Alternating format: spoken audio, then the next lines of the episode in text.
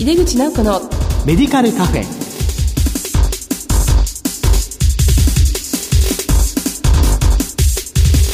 こんばんは。帝京平成大学薬学部の井出口直子です。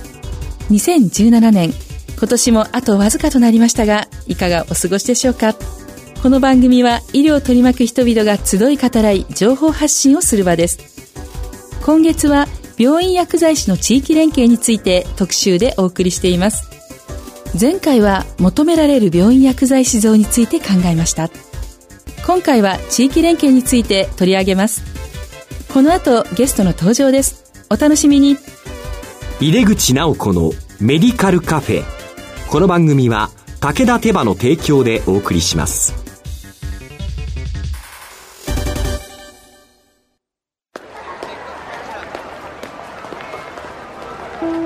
世界は大きく変化している価値観も大きく変わっている。これからの時代健康とはどんなことを言うのだろう。医薬品には何が求められるようになるのだろう。一人一人に寄り添いながら価値ある医薬品を届けたい。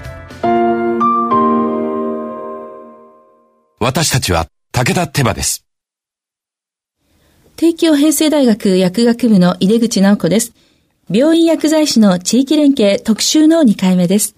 今回は特集テーマ、えー、薬剤師の地域連携と題してゲストにお話を伺います。ゲストは前回に引き続きまして、九州大学病院教授薬剤部長の増田里弘さんです。増田さん、今回もどうぞよろしくお願いいたします。よろしくお願いいたします。まあ、前回は、あの、九州大学病院の、まあ、特徴ですね、薬剤部の特徴とか、それからチーム医療の取り組み、そして研修制度についてお聞きいたしました。まあ、今回テーマは地域連携ですので、先生の大学病院では、院外処方箋を90%出されているということですけども、まあ、そこに、こう、検察表示という、されているということで、これはいつからどのような項目で記載されていらっしゃるんでしょうか？はい。あの実際スタートしたのは2015年の6月からなんです。はい。で、あの、私は九州大学に赴任したのが2013年の9月なので、間空いてるんですけども、えー、実はあの、2012年に京都大学病院の薬剤部の松村先生が教授来られた時に、二、えー、人でですね、あの、門前の薬局を回ったんですよ。あの、薬局の人、誰も顔見たことないし行ってみようかってことで、まあ、それ仲良くなったりとかして、うん、まず、そこで検察の表示とかをスタートしたんですよね、えー、兄弟で。はい、で、それが、まさかアポなし。アポなし。びっくりされますでしょう。はい。それ経験もあったので、はい、あの、九州大学行っても、ぜひそれをやりたいなと思って、えー、似たようなことで、まず、門前の薬局全部回って、はい、挨拶ついでにこういうことをしたいんだけどっていう話をしながら、ただ、あの、病院の電子カルテのシステムから処方箋に印字するっていうのを構築するのに、やっぱりちょっとそういうシステム関係の部署を通さないといけなくて、結構そこが時間かかったんですよね。でそれを同時に、あの、福岡の福岡市を中心にした医療圏の、あの、薬剤師会の人に理解を求めようと思ってお話をして、えー、そうした場合に、やっぱりご不安になって抵抗を示す方もいたんですけど、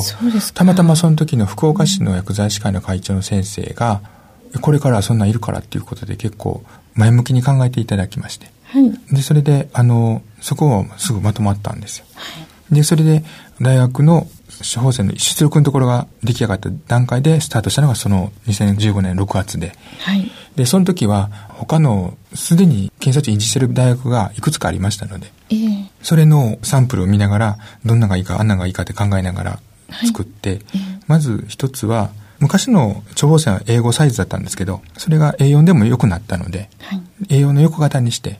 左側に処方を書いて、右側に検査陳示と、はい、で、その下側に、うん、あの、医師と保健薬局からの簡単なあのメッセージが、だいたいペンで書いて2、3行書けるぐらいのスペースを置いたんですね。はい、で、あの、検査値の方は、やっぱりスポットだけの数字を見て判断はなかなかできないので、えー、同じ数字が1でも、うん、0.5から1なのか、1.5から1なのか、で、どういう傾向かわかんないじゃないですか。うん、だから、あの、スタートするときは、過去8ヶ月の中の直近2回分載せることにしたんですね。あ、2回分は。それはいいですね。変化がええ、そうですね。で、それを繰り返していくと、うん、あの、保健薬局の薬剤師さんも自分のとこで患者さんの検査のデータを固めてるので、はい、まあ1回でもいいんですけど、まずスタートの段階は2回やればいいかなっていうことで、うんその検査のとこに身長、体重、性別、検査の結果と、で、その年齢別、性別の、まず、九州大学の基準値っていうものを必ず載せるっていうか、この発行をしました。それが予想がほとんど12、3項目が多かったんですね。はい、で、一つだけあの、白血球の中に、うん、高中球の割合パーセントを追加で載せて14になったって。もともとスタートは13で言ってました。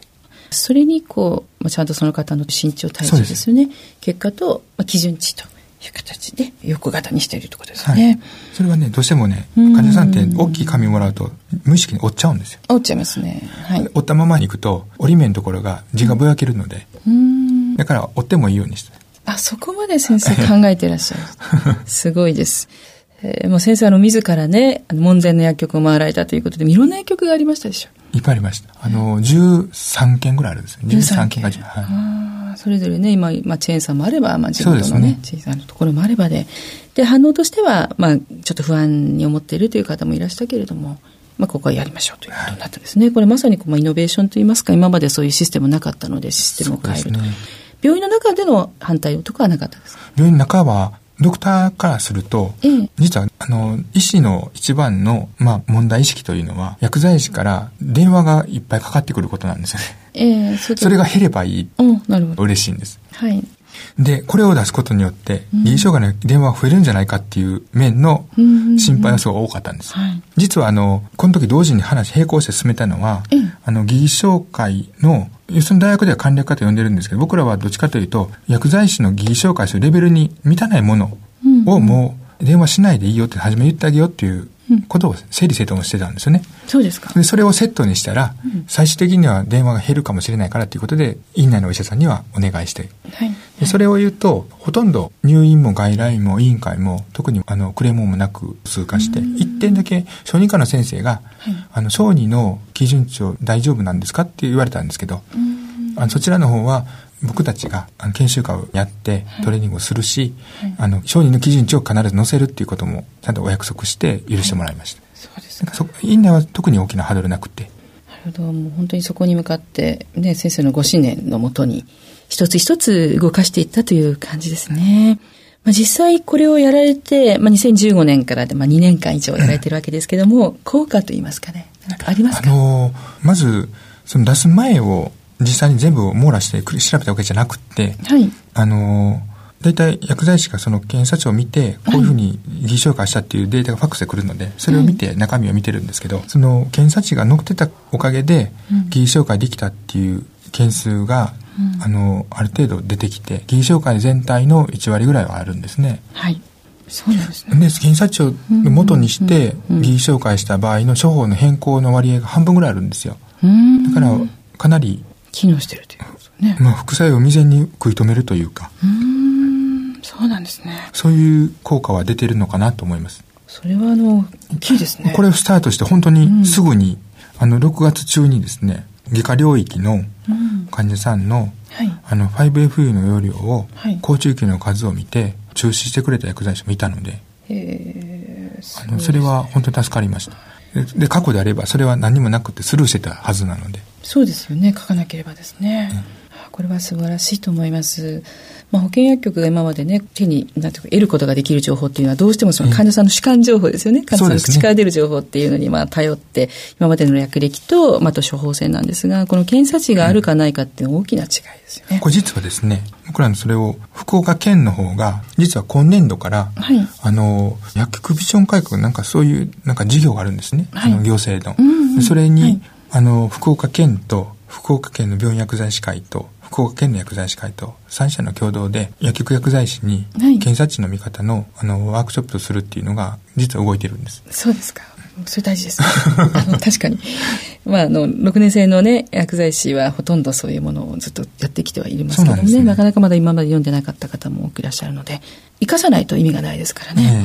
でもすごいですね。疑義紹介の中の半分が変更っていうのはもう圧倒的な数といいますか。そうですね。通常もうざっくりばっくり全部だと数パーセントっていうのがね、全体としてはそうなんですけど、ね、やはりだいぶ、もういわゆる疑義紹介の質が変わってきたということなんですね。がとうございます。まあ、前回もちょっとカンケアセンターの話をお聞きしたんですけども、うん、そこでの薬剤師の関わりについて、またあの、他にもありましたら教えていただけますか、えー、あの、これは、実はその患者さんの、はい、あの常にかかりつけの薬剤師っていうのを調べて、はい、その薬剤師同士病院側と保健局側で、うん、そのサマリーをやり取りをしてるんです。あいいですね。だから、はい、病院で面談した時はこういうことを話してたと。でそれをもとに医師が処方をもう一回してます、うん、でそれが実際患者さんがその薬局に行った時にあのもう一回それを確かめて、うん、いや、実は病院ではこう言ってるけど、本当はこうだったとかいうの中にはあるので、はい、それを教えてもらって、そういう心力に反映させてっていうことを、あの、少しずつなんですけども、あの、スタートしてる状況にはあって。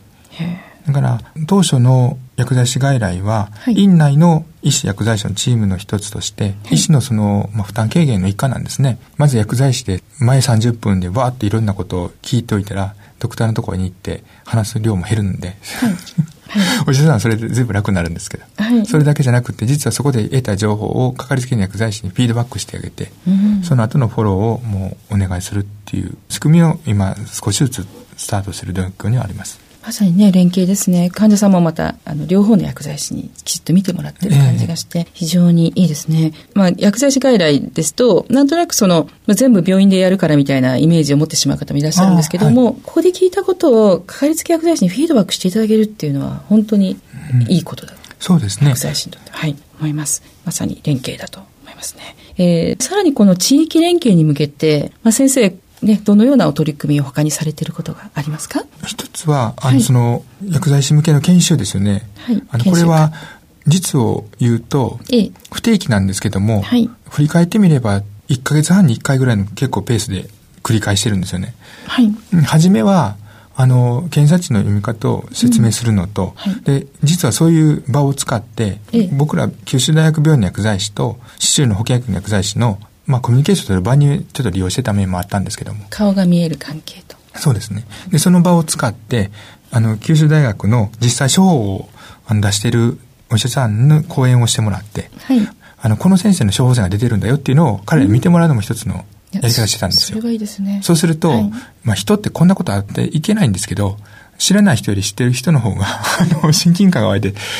まあ、数秒でも丁寧に見るかなっていう期待も込めてなんですけど。いや、本当にそうだと思います。あ、この先生だったのかって今まではね、その、小生の名前でしかわからなかったんですけど、実際会ってって話を聞くと、もう全然そうだと思いますよね。えー、それも繰り返して、過去にもう30回以上それをずっと続けてて。うん、結局それで、特に門前の薬局向けのをやるのと、もう一つは市中の薬局向けのと、まあ、二つのチャンネルを使うんですけども、はいそれで継続して、要は、うちの職員の薬剤師がその担当というか、まあ、チューターとか、いろんなお世話係やった人は、その市中の薬剤師と顔見知りになって、まあ、いろんなことができるっていう状況を、なんか作ってしまったのかな、作ったのかなって感じ。ですね、先生ね。素晴らしい結果的にそうなったのかなと思います。なんかあの、まあ、前回お話聞いた中にも、まあ、卒業研修として、はい、その薬局薬剤師を受け入れてね、まあ、短期から、まあ、最長3ヶ月ですかね。ね。研修をできるという、その非常に開かれているんですね。ありがとうございます。今後先生何かこういうことをやっていきたいっていうような、こう、展望とかですね、思いありますか？展望ですか？はい。ビジョンっていうんですかね。あの、本来は、はい。患者さんは、かかりつけ薬局薬剤師に全部、基本的には面倒見てもらって、はい、で、スポットで入院期間中僕らが預かるっていうのが本来なんですよね。今まで情報量としても病院薬剤師が圧倒的に多かったので、病院薬剤師の方が詳しいような気にはなってるんですよ。まあ、でも人生スパンで考えると病院はほんの一部なんで、が本来なるべき姿に近づくのがいいのかなと思います。だから要は保健薬の薬剤師に、あの、時々よく言うんですけども、いわゆる開業医のドクターであろうが、うん、病院のドクターであろうが、必ず自分の患者さんっていう表現するんですよ。ええ。だからかかりつけに薬剤師登録ばっかもらうんじゃなくって、ちゃんと自分の患者さんって言えるようになってくださいとは言ってるんですけど。うん、全くそう厳しい。はい。あの、かかりつけ薬剤師ね、同意してくださいって言った時に、ちゃんとね、え自分の患者さんだと思いがないとね。そうですね。ねそんなふうになったらいいかなと思います。まあ、そういう患者さんをこう病院は一時お預かりしてますよっていう、まあ、これは先生素晴らしいスタンスですね。まさに地域包括ケアをね、はい、がっちりやってらっしゃるということで。なんかちょっと感動いたしました。先生、最後にあの、聞いてる方、まあ、薬剤師の方が一番聞いてる方多いんですけれども、はい、特に若い薬剤師に向けてのメッセージをお願いできますか、あの、本当は、国の方は働き方とかいろいろ話は出てるんですけども、はい、実はその20代から35歳までの間っていうのは非常に貴重な時間で、遊ぶにしても働くにしても自分キャリアに積むにしても全てがそこが出発点のことが多いと思うんですよね。はい、だからそこのところで時間を惜しんでやるっていう何かそういう姿勢を持って継続してもらえると後から結果がついてくると思うんですよ。で、初めからこう効率を求めてやりすぎると実は何も残らないような、うん、心配を持っているんですよね。何しろ若い時はがむしゃらにやると。ええー、これも、ね、あの、自分自身は何も考えずにいて気がついたらそうだったっていうのも強いんですけど。先生はそうでいらっしゃるわけですもんね。はい。だから、ある面、若いうちにすごい要領のいいことをしなくても、どんくさくてもいいから、うん、あの、目いっぱいやってもらえればいいかな。なんか力強い襟ですよね。もうどんくさくてもいいから、えー、とにかくこう、がむしゃらにやる、はい、ということですね。はい、地域連携の方は、実は薬剤師って、医師は医師会で、看護は看護協会で一つしかないのに、薬剤師は二つあるんですよね。薬剤師会で病院薬剤師会と。はい。で、これはあの、診療報酬の系統が、薬剤師会は、要は調剤という柱の中に入っているのと、病院薬剤師会は、以下の中に基本的に病院薬剤師の P が入っているので、えー、あの、どこかで衝突する場面があるっていう面があるんですけど、えー、でもそこで分断するのはもったいないので、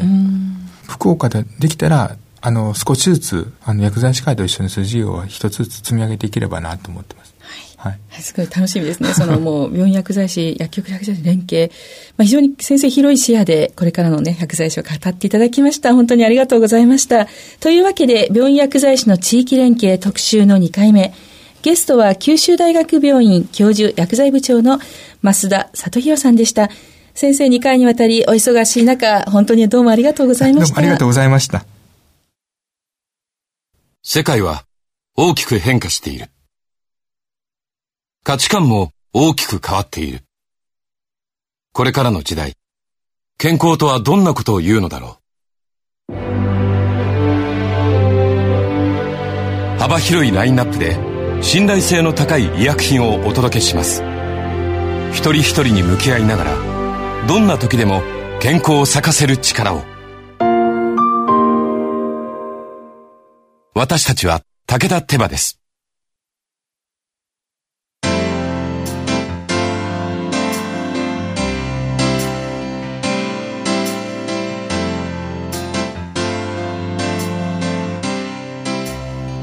井出口直子のメディカルカフェいかがでしたでしょうか？病院薬剤師の地域連携をテーマに2回にわたり増田先生にお話しいただきました。本当に地域包括ケアに向けての具体的な取り組みの話を聞けたと思います。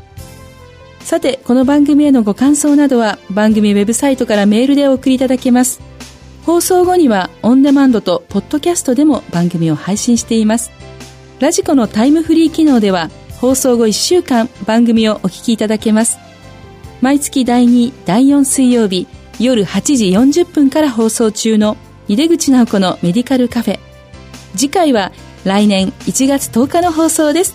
皆様今年1年間本当にどうもありがとうございました。どうぞ良いお年をお迎えください。それではまた帝京平成大学の井出口直子でした。井出口直子のメディカルカフェ。この番組は武田手羽の提供でお送りしました。